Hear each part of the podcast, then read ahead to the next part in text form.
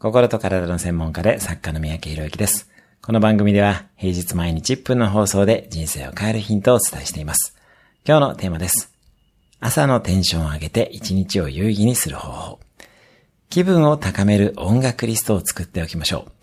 できれば運動をしながらその音楽リストを聞くと劇的な効果があります。おすすめは朝のジョギング。外の空気を吸いながら音楽を聴いたり、通勤のウォーキングで聞くと朝からテンション高くスタートができます。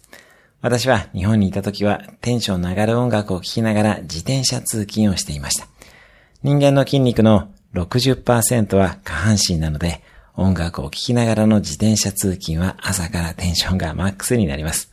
ただ、イヤホンは片耳だけにして事故には気をつけてください。今日のおすすめ1分アクションです。テンションの上がる音楽を1曲ピックアップする。